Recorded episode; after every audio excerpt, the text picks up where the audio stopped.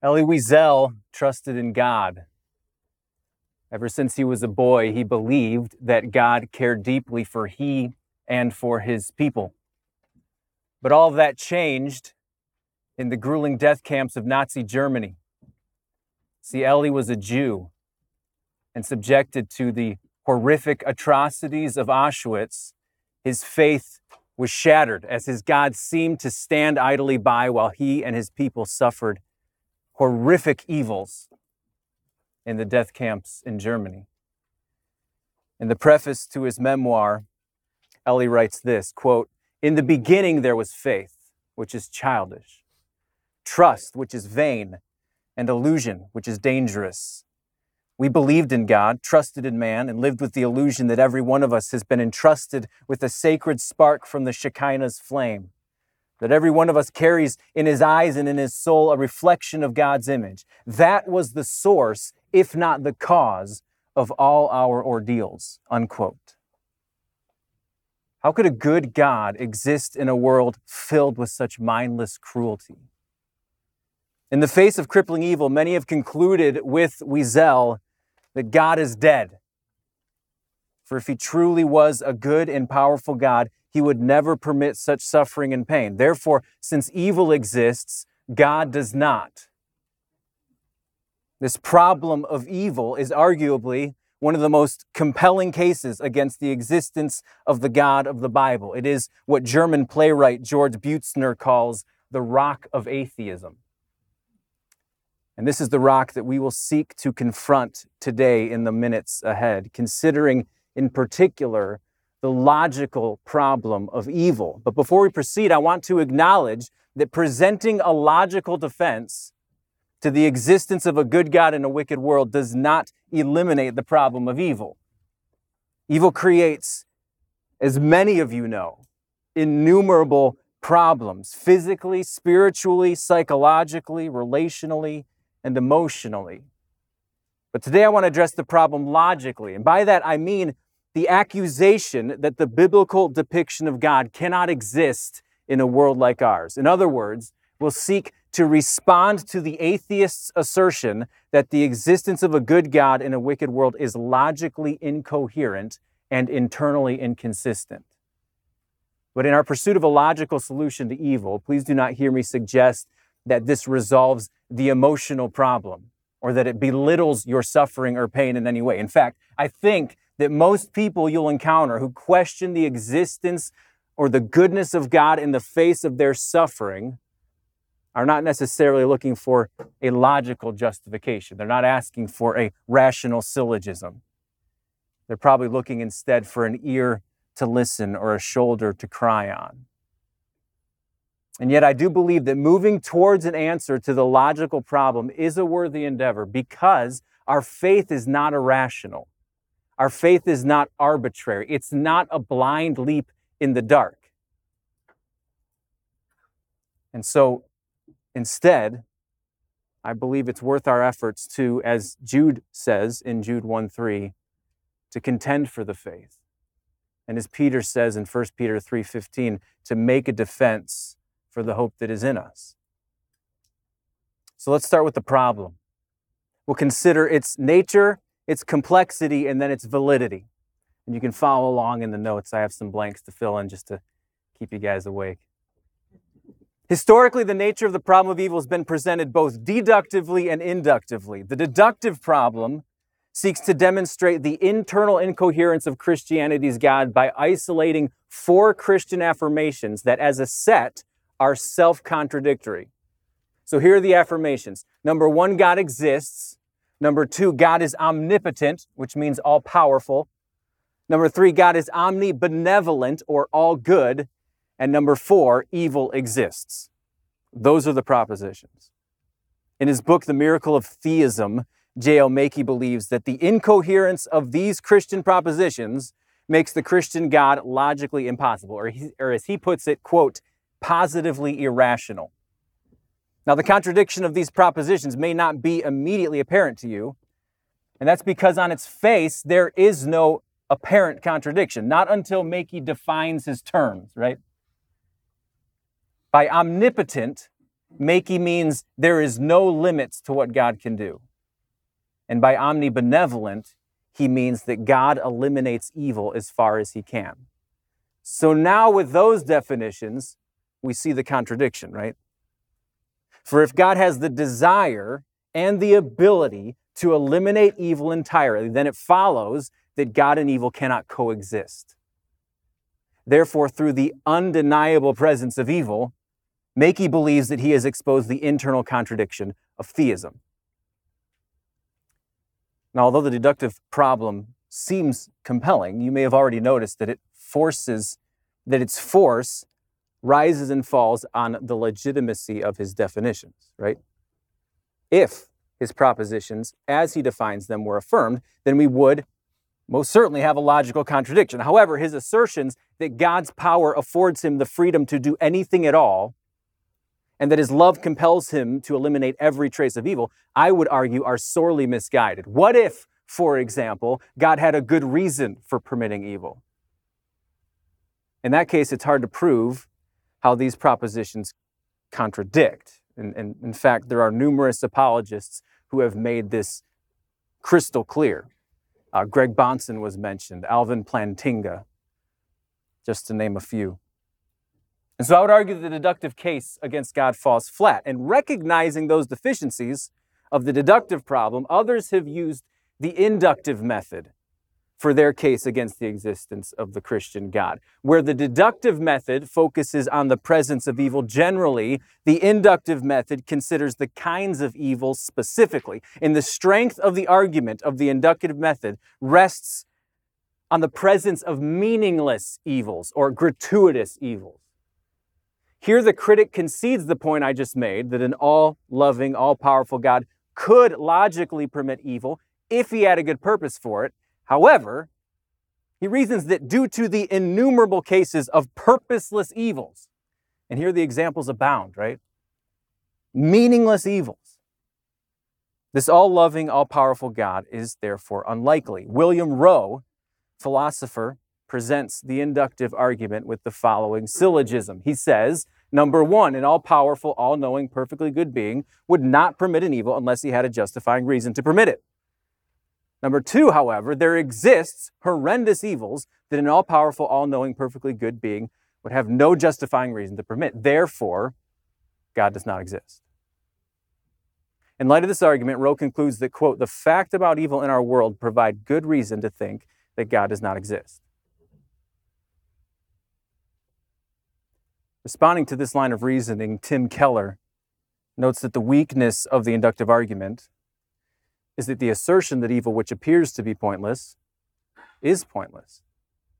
Due to our limitations, this is a claim that we just simply cannot prove. Ironically, the assertion of actual, gratuitous, meaningless evil is unverifiable and is thus founded on, as Keller says, quote, a blind faith of the highest order unquote.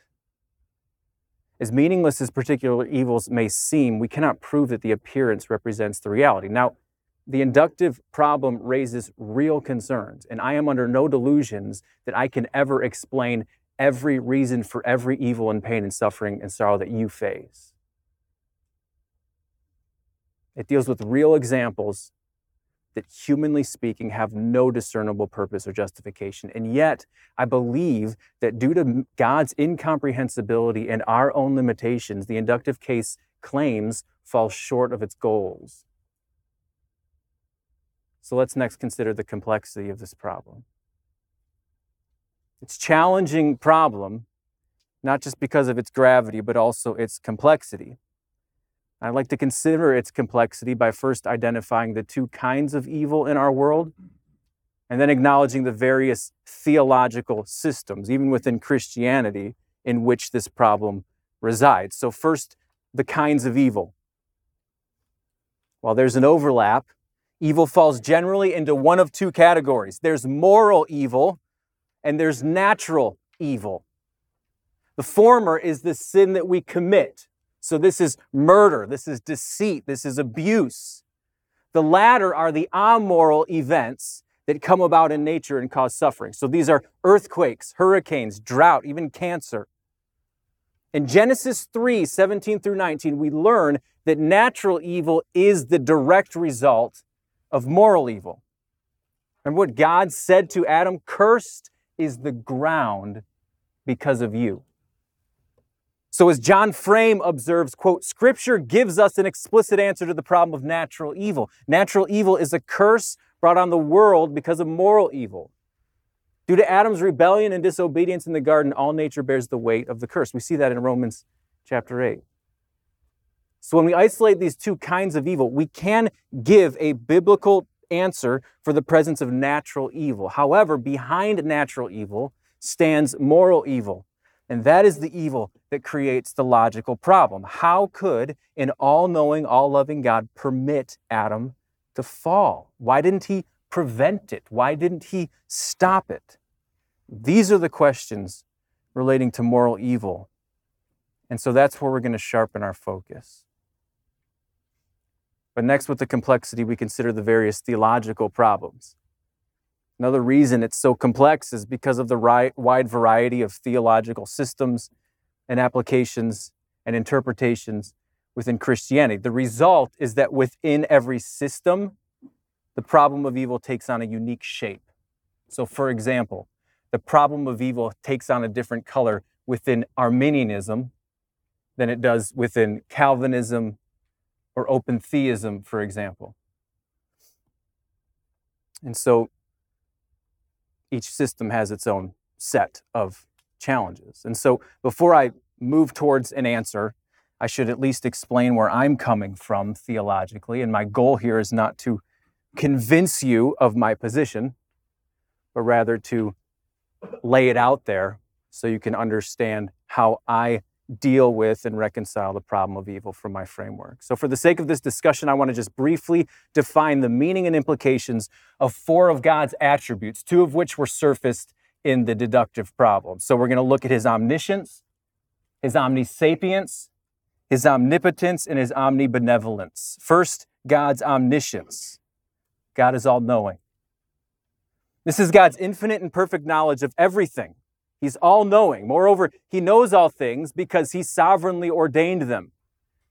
Nothing happens outside of God's knowledge, decree, and divine sanction. He doesn't merely see the future, he designs it, working everything out, Ephesians, to the counsel of his will, 111.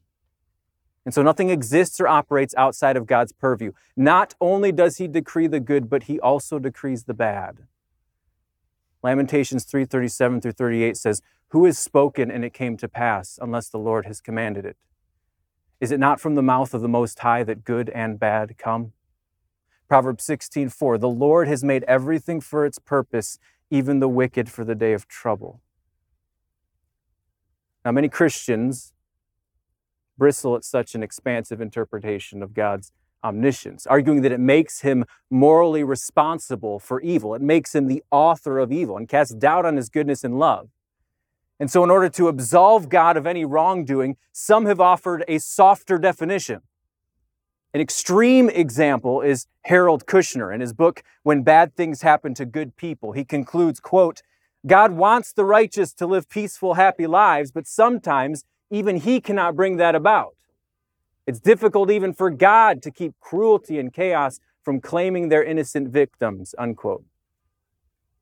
So, in an effort to maintain God's goodness and love, I believe Kushner compromises his knowledge and power. According to his system, God is not responsible for evil because he's powerless to prevent it. And although this position resolves the problem of evil, I think it does so at great and terrible cost as Wayne Grudem effectively cautions, quote, if evil came into the world in spite of the fact that God did not intend it and did not want it to be there, then what guarantee do we have that there will not be more and more evil that he does not intend and that he does not want? And what guarantee do we have that he will be able to use it for his purposes or even that he can triumph over it? Surely this is an undesirable alternative position. Now, to a far lesser degree, I believe that Arminianism also softens God's sovereignty with its position on humanity's free will. In this system, God cedes his sovereign authority to humankind, by giving us the freedom to make our decisions and choose our own path. Thus, it is argued that creating free beings with the potential for evil was of greater value than creating perfect world filled with pre-programmed robots. So in this paradigm, evil originates in the free choices of man, and for this reason, God's not responsible for it. This is what is known as the free will defense. And it does present a popular and a compelling answer to the problem of evil. However, I think it does so at the expense of God's sovereignty. And so for me, I believe it is insufficient. Rather than creating trouble for the believer, I think a robust understanding of divine sovereignty can bring confidence and peace. For even in the face of the greatest of evils, we can be assured that God remains in control as powerful and dominant as evil may appear, it can never step outside the bounds of God's sovereign design. So, next, God's omnisapience, namely, He is all wise.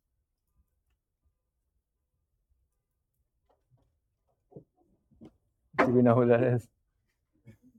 There it is. Problem solved. All right. Uh, my, my, my theology professor from Detroit defines God's omnisapience like this. I, I appreciate his definition.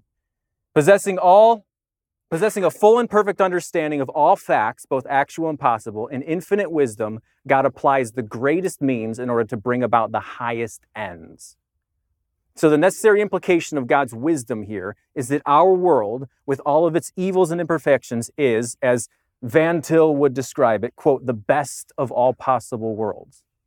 He argues, quote, it goes without saying that the self sufficient God who controls all things and knows all things because he controls them can use the best means to attain his ends. But what are the best means? They're those that God sees fit to use, unquote. Now, this is a presuppositional belief based on the perfect wisdom of God namely that this world is the best possible means of accomplishing God's greatest possible ends. And I believe that. But next, God's omnipotence. He's all powerful. Do you remember the deductive problem of evil? There, the merit of that formulation rested in part on Mackie's definition of omnipotence. He described it as the limitless power of God. But I think it's needful for us to ask is that an adequate definition of God's power? Although there are several passages in Scripture that seem to suggest that God's power is unlimited, right? Jesus says in Matthew 19, with God, all things are possible. However, the Bible explicitly states that God cannot do everything. Hebrews 6:18 says he cannot tell a lie. James 1:13 says he cannot be tempted to sin. 2 Timothy 2:13 says he cannot deny himself. Instead, God can do all things that are consistent with his nature and purpose. So the scope of his power is not limited by any external restraints, but rather by his own nature. God walks in conformity with his own standards, not because he's subservient to them, but because they're a reflection of his being. And so, as it relates to the problem of evil, one of the things that God cannot do is actualize a contradiction. He cannot, for example, create a square circle, make 2 plus 2 equal 5, or for that matter, make a rock so big he cannot lift it. Because for such a contradiction would violate his nature, and he cannot deny himself. And so, understanding God's power within these parameters sets the course for addressing Mackie's assertion that a holy, good, omnipotent being would eliminate evil completely. As theologian John Feinberg argues, when presented with the decision of creating a world like ours or a world with evil, quote, God had to choose between actualizing one of two good things. The two goods are mutually contradictory, so he couldn't do both. If he removes evil, he cannot also create the best of all possible worlds, unquote. So, since evil exists, we must affirm that it plays a role in the existence of the best possible world. Thus, a world without evil would be a world that is less than best. And since God cannot create both a world without evil and the best of all possible worlds, which would be to actualize a contradiction, Feinberg concludes that, quote, he's not guilty for failing to do both, unquote. But finally, God's omnibenevolence. He's all good. Now remember, in order for the Christian worldview to be a logical contradiction, it must be proven that the goodness of God demands the non existence of evil. If this can be demonstrated, then the presence of evil would nullify the goodness of an all powerful deity. According to this interpretation, a God that is capable of preventing or at least removing evil, yet unwilling to do it, is himself evil.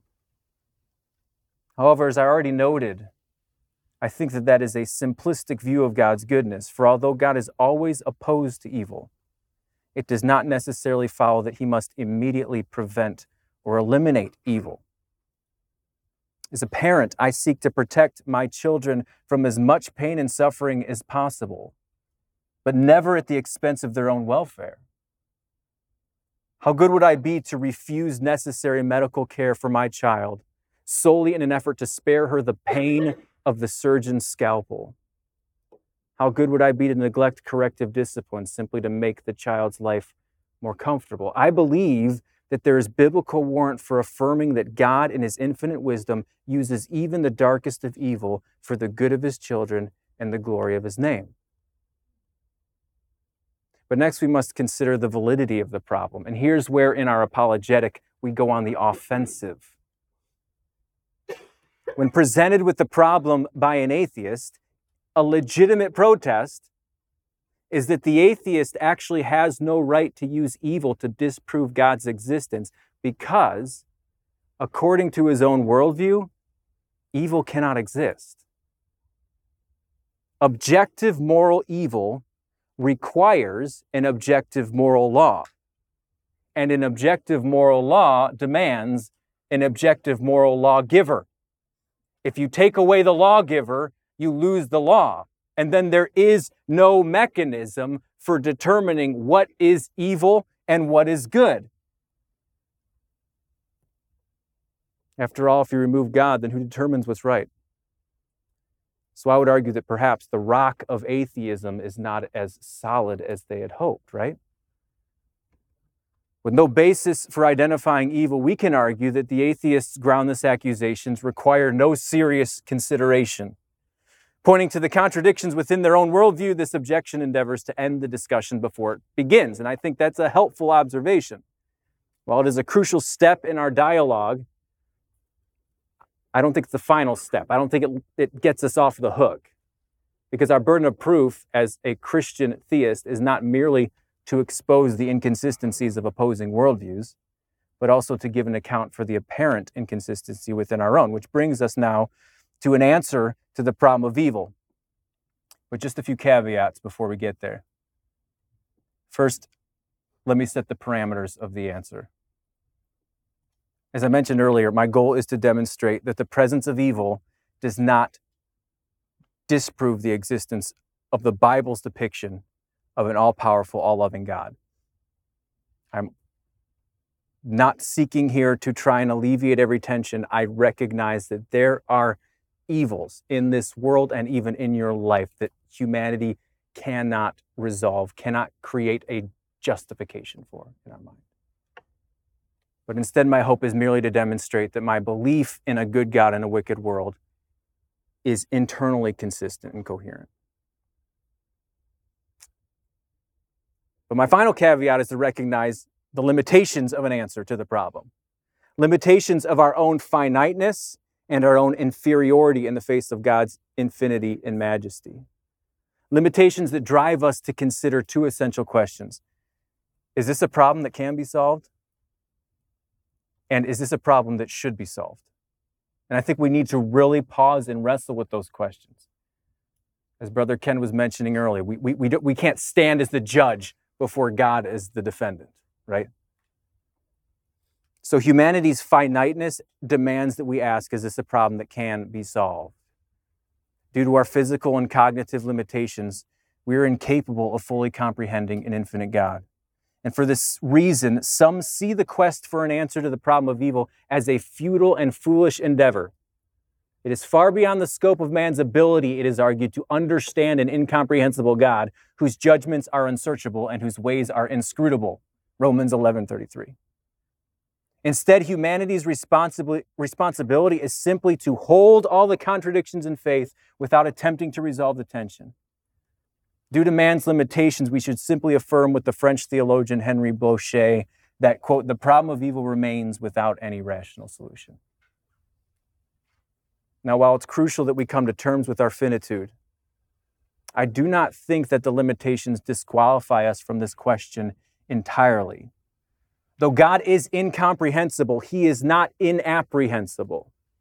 Although God cannot be known exhaustively, he can be known truly. Additionally, it is man's responsibility to pursue a deeper understanding of the mind, ways, and judgments of God that have been revealed in the scriptures. But what about humanity's positional inferiority to God? Even if the problem of evil is a question that can be answered, we must consider is it one that should be? You remember Job? When he demanded an explanation from God for the evils in his life, instead of providing an answer, God actually responded with a barrage of questions of his own. In the face of God's overwhelming glory, Job cried, quote, I have uttered what I do not understand, things too wonderful for me which I do not know. Therefore, I despise myself and repent in dust and ashes. Is it ever our place to question the attributes of God, even if they seem to contradict our experience of suffering and pain? Do we have the authority to investigate the veracity of God's love and power and wisdom in the face of evil? Moreover, does God need us to rush to his defense? For these reasons, some argue that we have no right to pose questions like these and would do well to stop asking questions and simply trust that the judge of all the earth will do right. And I think this warning is valid. When dealing with a topic that seeks to defend God to man, it's vital that we place it in its proper perspective. Concerning man's subordination to God, there is a number of implications that must be considered. First, God does not need us to defend him like a defendant needs an attorney. Second, God is not obligated to justify his deeds to us. Whenever apparent contradictions arise in theology that we cannot resolve, or in our even our personal experience, we must acknowledge that although we cannot resolve it, it finds resolution even if solely in the mind of God. The presence of evil is a problem for us, but it's not a problem for God. Finally, we never have the authority to level any accusatory complaint against God. For as John Frame warns, quote, when we put ourselves in the proud position of demanding an answer, then we can respect, then we can expect a rebuke from God like the one he gave to Job. Unquote. And yet, despite these hazards, I believe that the endeavor falls within our charge to make a defense for the hope that is in us. And so it is with this in mind that we now turn to what, in my opinion, is the most viable answer to the problem of evil. The solution I'm proposing today is called the greatest glory defense. And it's really just a variation of the greater good defense. And since these views share so much in common, I'll briefly explain the latter and then move to the former. So, the greater good defense, at the heart of this defense is the belief that God is justified in permitting evil because it results in the greater good of his people. In fact, not only does good often come out of evil, but many goods are dependent upon evil for their expression. For example, we would never experience courage without conflict, compassion without distress, mercy without offense, our perseverance without hardship. In light of this, the argument goes that God remains good in permitting evil because he uses it for good. As R.C. Sproul concludes, quote, God's sovereignty stands over evil, and he's able to bring good out of evil and to use evil for his holy purposes, unquote. And although this defense does not relieve by any means all of the tensions, it's not without biblical support. In fact, you look at the life of Joseph. He was mistreated by his brothers. He was torn from his family, sold into slavery, falsely accused, thrown into prison. Yet at the end of his story, Joseph sees that God in his goodness used the evils in his life to bring about the salvation of thousands from famine. Do you remember what he said to his brothers at the end of his narrative? What you meant for evil, God meant for good. But perhaps the clearest example of good coming through evil is demonstrated in the greatest atrocity in human history, and that's the crucifixion of Jesus Christ. This wicked act was not meaningless, but was the means by which God would bring about salvation. And in this way, God actually takes evil, the greatest evil imaginable, and turns it back on itself. For in bruising Jesus' heel, Satan crushes his own head. I believe that the greater good defense is both internally coherent and biblically based. However, it's not without issue. And I think that the biggest one is that it tends to build its case on a man centered focus of God's eternal plans and purposes. Now, although our greatest pleasure is found in God and we benefit from God's plans, I think it's a mistake to hold that the center of God's activity in the universe is the welfare and happiness of mankind. As Paul Tripp often says, we need to recognize that it's not our party. We are not the center of this story. Robert Reymond says it this way, quote, "We have not penetrated God's purpose sufficiently if we conclude that we are the center of God's purpose or that his purpose terminates finally upon us by accomplishing our glorification. Rather, our glorification is only the means to a higher, indeed the highest end conceivable, that God's son might be the firstborn among many brothers, Romans 8:29 and all to the praise of God's glorious grace. Unquote. And yet I think that the greater good defense should not be rejected completely. And I think it's possible to salvage the position by altering the result of evil from the man centered good of humanity to the God centered glory of God, and hence the greatest good glory defense. And although this response contains a similar line of reasoning to the greater good defense, the point of divergence is the content of the good that is produced from evil. Instead of focusing the positive results of evil solely upon the happiness and welfare of humanity, this defense sees a greater purpose of work, namely the glory of God. Thus, God uses evil to glorify himself by communicating the fullest manifestation of himself to his image bearers. Hodge observes that, quote, there could be no manifestation of God's mercy without misery, or of his grace and justice if there were no sin. As the heavens declare the glory of God, so he has devised the plan of redemption, Ephesians 3, to the intent that now unto the principalities and powers in heavenly places might be known by the church the manifold wisdom of God. Unquote. Just a few weeks ago, my counseling professor told me that he's convinced that one of the most powerful means by which God makes his power and presence known to his children is through suffering. Perhaps you have felt that too. Thus, evil is a means by which God reveals aspects of himself to his creation. For without evil, mankind would know nothing of God's patience, forgiveness, mercy, and sacrifice.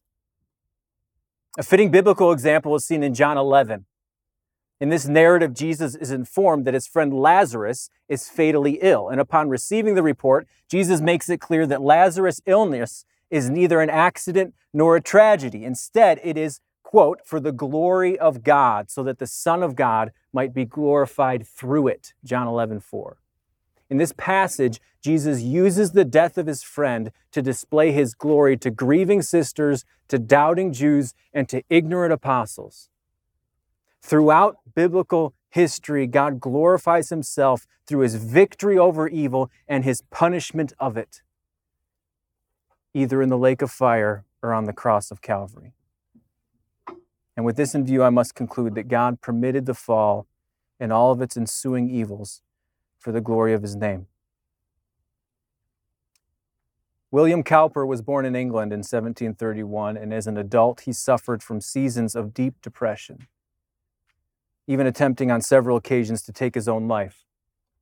Till one day, as a resident in a British asylum, Cowper came upon a Bible and he came to Jesus. And years later, as a follower of Christ, having experienced innumerable struggles and pains, he penned the following poem God moves in a mysterious way, his wonders to perform.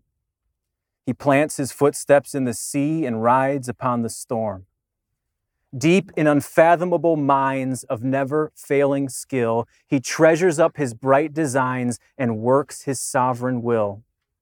Ye fearful saints, fresh courage take. The clouds ye so much dread are big with mercy and shall break in blessings on your head. Judge not the Lord by feeble sense, but trust him for his grace behind a frowning providence, he hides a smiling face. His purposes will ripen fast, unfolding every hour. The bud may have a bitter taste, but sweet will be the flower. Blind unbelief is sure to err and scan his work in vain. God is his own interpreter, and he will make it plain.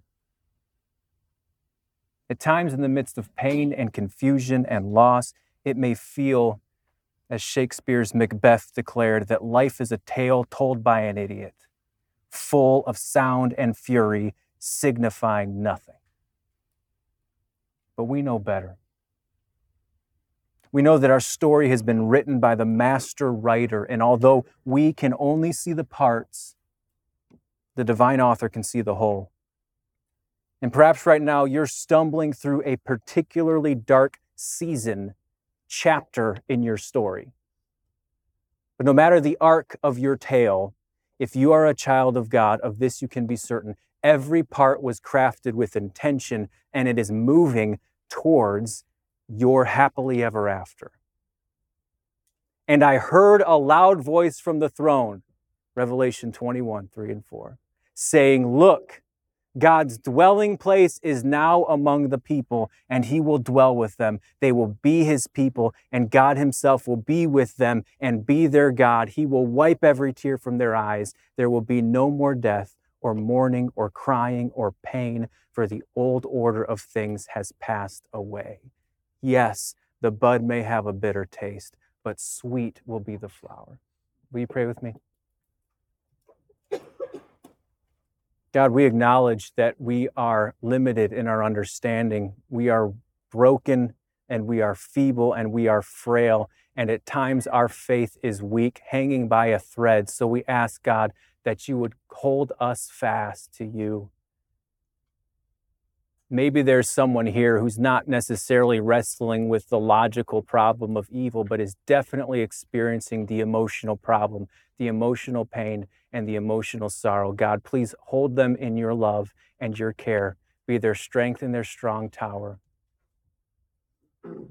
And lift our weary eyes to see that happily ever after. In Jesus' name, amen.